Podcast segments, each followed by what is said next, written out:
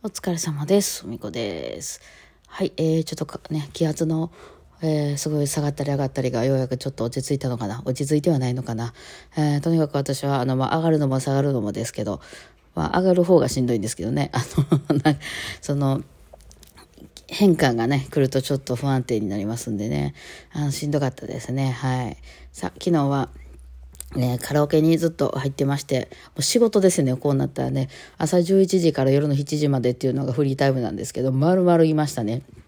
何をやってたかというと、主に、主にっていうか、あれをしてたな。まあ、配信とかもちょっとしましたけど、あの、なんだっけ、えー、高槻ジャズの、あの、受験デラックスの楽譜を書いてましたね。あと2曲ほどで、ね、ちょっとまだ弦の皆さんに渡しきってないところがあるんですけど、まあ、この、ポップス系のね、仕事をしてると、あの、こう、楽譜って全部自分で作らなあかんのですよね。まあね、この間からちょっとその、深掘り動画なんかでも説明してますけど、その、ほんまにポップス系とかジャズの人って本質、本質骨組みっていうの？この曲がどういう曲ですかっていうそのストーリー、あらすじみたいなやつをちゃんと書いて送らないといけなくて、でしかもそのみんな同じ楽譜を見るんで、その、うん、これは多分だからその結構、あの、弾きながらサイズ変えたりするからやろうな。なんか盛り上がってきたから最後のとこもう一回弾くとか、なんか1番と2番があったけど、なんか弾いてみたら意外と長かったから、もう2番カットで、あの、さっき行くとかいうのを弾きながらよくやるんですよね。その時の、あの感じで。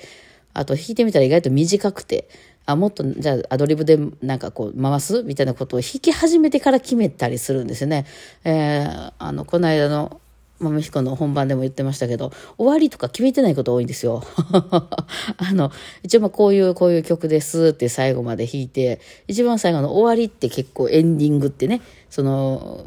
かあの、ポップスとかやったら最後にこう、あの、構想って言ってアウトロって言うんですけど、まあ、イントロの逆ね、えー、終わり、歌い終わってから、その曲が終わるまでなんかちょっとまだあったりするでしょ？うん。そそれを何も考えてないんですよね。うん。で、それをなんとなく弾き始めてから終わり、あ、終わりじゃあどうやって終わろうってなったら、なんとなくその時の雰囲気で、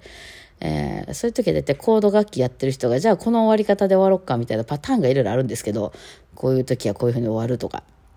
うん。そういうのを、こう、わって出してくるので、OKOK、その、そ、その、あのね、なんか、え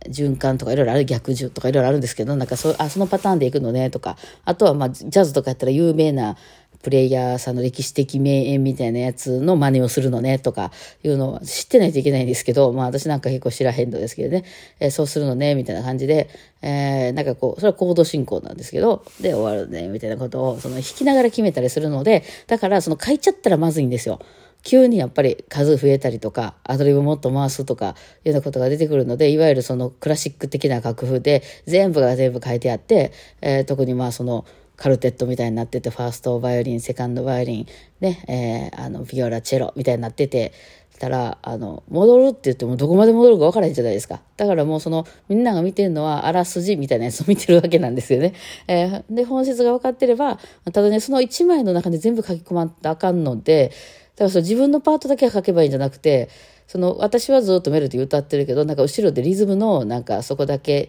あの、じゃーんちゃちゃ、うん、じゃーんちゃちゃとか言って、うちらと関係なく、あの、リズムが入ってたりする場合は、その楽譜の中に、そのメロディーは書くけど下にリズムはこうですよみたいなこう二つ書いたりとかね、とか、あとこうずっと伴奏してくるけど、ここはあの、なんかメロディーだけになっちゃうよとかね、いうようなことを全部書き、書き込まないといけないので、結構これはめんどくさかったりしますね。なのでなんかね、ポップスの譜面書くときはすごく見やすさを重視します。音楽って大体ね、あの、まあ、そんなすごい現代音楽とか、あの、めちゃくちゃ昔のなんかグレゴリオ聖歌とかそんなんじゃない限りは、大体4小節で成り立ってるんですよ、ポップス特に。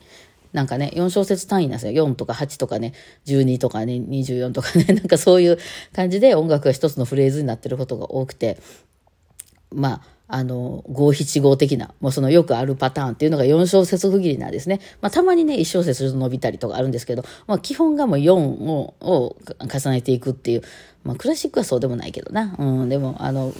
最近のポップスも大体そうなんですけど、えー、それを、だから、その、パッと見て分かりやすいようにしますね。うん、まあ、だから歌やったら1番、えー、歌、1番ずっと最後まで行きました。ほんで、感想がある。2番になった時に、その2番を、あの、どこかわからんようにならへんように、えー、戻るとこちゃんとわかりやすいように一番左側に寄せるとか、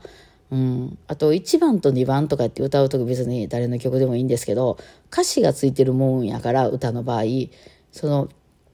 あの、なんか、あの、タタタタみたいなメロディーでも、2番は歌詞の加減でタタタタタタになってたりとか、次出てきた時はタタタタタタになってたりとか、リズムがね、その、要するにそこにどこいう歌詞を入れ込むかにより、あの、なんかね、えー、あの、そこに 2, 2文字の単語入れるのか3文字の単語入れるのかによってそのリズムは変わってくるじゃないですか。でもそれって本質じゃないんですよ。本質は、タタタタっていう曲やねんけど、そこになんか、タタタタやから4文字やけど、例えばなんかその8文字ぐらいの曲入れたかったら、タタタタタタタタって2個ずつ入れるし、みたいな。英語やったらまたちょっと変わってくるし、みたいな。いうのがあって、それは、あの、同じやとみんなします、ポップスの場合は。うん。だかそう歌詞が違うかったらリズムが変わるけど、あとはちょっとフェイクとかでね、あのーなんか、1番はタタタタタって言うけど、2番はタタタタタにちょっと盛り上げて変えるとかいうのも、まあ、同じだとみなします。それは自分でやってね、ということですよね。そうそう。なので、まあ、そういうことをね、ちょっと考えて、だからその曲のな、あの、細かい音がどれとかよりも、その大元のあらすじっていうのはどうなんだっていうのを同じように捉えますね。まあ、だからなんだろうかな。よくあの、その、映画とかで、その原作、まあドラマでもあれですけど、原作のアニメとかが、アニメで漫画があって、とか小説があって、それを映画化しましたかとかドラマ化しらししましたって言った時に、その、なんていうの、あの、セリフが違うとかいうようなことって、要するに大筋は同じなんやけど、その細かいね、その、まあそれを映像化するにあたってまた、またその本にはないものを表さないといけないですよ。どこで喋ってるのかとか、昼なのか夜なのかとかも、あの、書いてればそれを守るでしょうけど、書いてないかったらね、うん。で、守らないケースもありますよね。あえての設定を変えるとかね。そういうのありますよね。だからそれは、あの、どこ捉えてるかですよね。だからクラシックの場合は完全にその大筋分かんなくても OK なので、あの楽譜をね、楽譜通りひたすら弾けば OK なので、なんかそういうのは、えー、ね、捉え方が違う。ただ、とにかく私はめちゃくちゃ譜面を書かないといけない画面なんで、バンド用の譜面は全部一緒やからまあいいんですよね、それね。えー、なんですけど、まあそこにファースト、セカンド、ビオラ、チェロの全ての楽、まあ8曲あるんですけどね、8曲あるから1、2、3、4、5、5、あの40、パターン、楽譜を書かなければいけないっていうのと、あとね、皆さんにお願いするときに、クラシック系の楽譜のあの人には、あの、楽譜を渡せばいいんですよ。今度、ベートーベンの、えー、カルテットの何番やるんで、これお願いしますねって言って、まあ一応その頼む人が、あの、楽譜をお渡しすると、まあ、あの、今やったらデータで送るとか、あの、でき、や、やればいいんですけど、ポップスの場合は元ネタの曲を、の、あの、音源を必ず送らないといけません。あの、まあ、ジャズの人はそうでもないけど、ポップスの場合はそうね。えー、例えば今度、ヨンネズさんの曲弾きますよって言って、ヨンネズさんの元ネタの、まあ、あの、別に曲の音源があればいいけど、もしなかったら、あの、YouTube のね、URL とか、あの、Spotify やったらここで聴きますみたいなのを必ず送らないといけません。同じ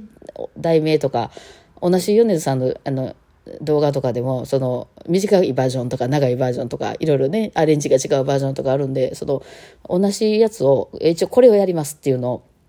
送らないといけないんで、それもまためんどくさいね。それぞれの URL 調べたりとかさ、それでもさ、いや、あの、サブスクやったらさ、そのあえて渡した人がさ、いや、私アップル、あの、あの、ミュージックじゃなくて、あの、YouTube ミュージックしか入ってないんですよね、とかいう場合やったら聞けへんかもしれへんしね。だから一応まあ、その、ダウンロードで聴けるようなタイプの方が良くて、受験の曲なんかやったら自分の曲やからダウンロードしてもらえるようにっていう。そうです。で、それもその楽、まあ、楽譜はね、大体送れるけど、楽譜もやし、あの、音源とか、あと動画とかになってくると、データ量が多いので、そのままメールにくっつけるわけにもいかないので、まあ、今時メールでもないしで、LINE とかで送るのに送れないないから、まあこっからダウンロードしてね、みたいな、私のね、あの、非公開とかでよくやってる、ああいう、まあ、ギガファイル便とか、ファイヤーストレージとか、そういうね、クラウドみたいなやつを使って、そこにアップして、その、アップした URL を皆さんに教えて、え、こっからダウンロードしてね、みたいなのをさ、やるわけなんですよね。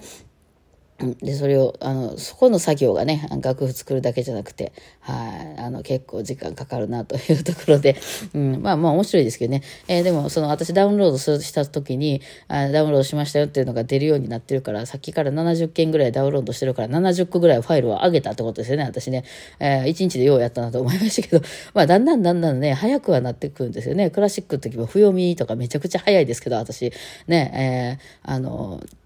もうほぼほぼ不読みと弾くのが同じなんで、ね、オーケストラとかやってたら早くなりますよね。えー、そう、40ページと50ページの曲明日とかなりますからね。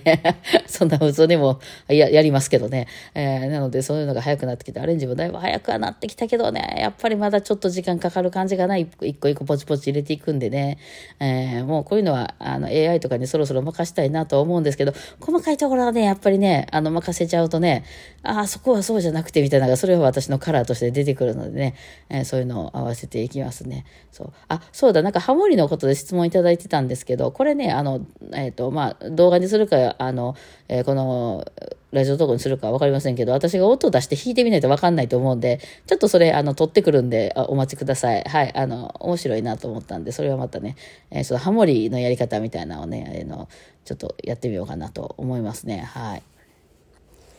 さあ今日はまたあのスタジオに入って今度弾く方のやつやってこようかなと。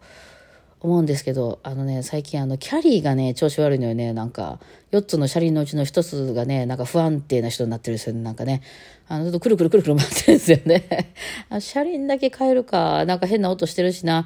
あの結構高いキャリーを持ってたんでこだわりのキャリーやったんでおばあちゃんキャリーなんですけどもね。あのなんか代わりになるもんがねあれはいいんですけどなかなかね難しいですね。いつも思いも入れすぎなんでしょうね。また探さねばなりませんね。はい。てなわけで、まあまあ、あの、特に今日はなんてことはないですけど、そんなことやっておりましたけど、はい。てなわけで今日はこんな感じでお疲れ様でした。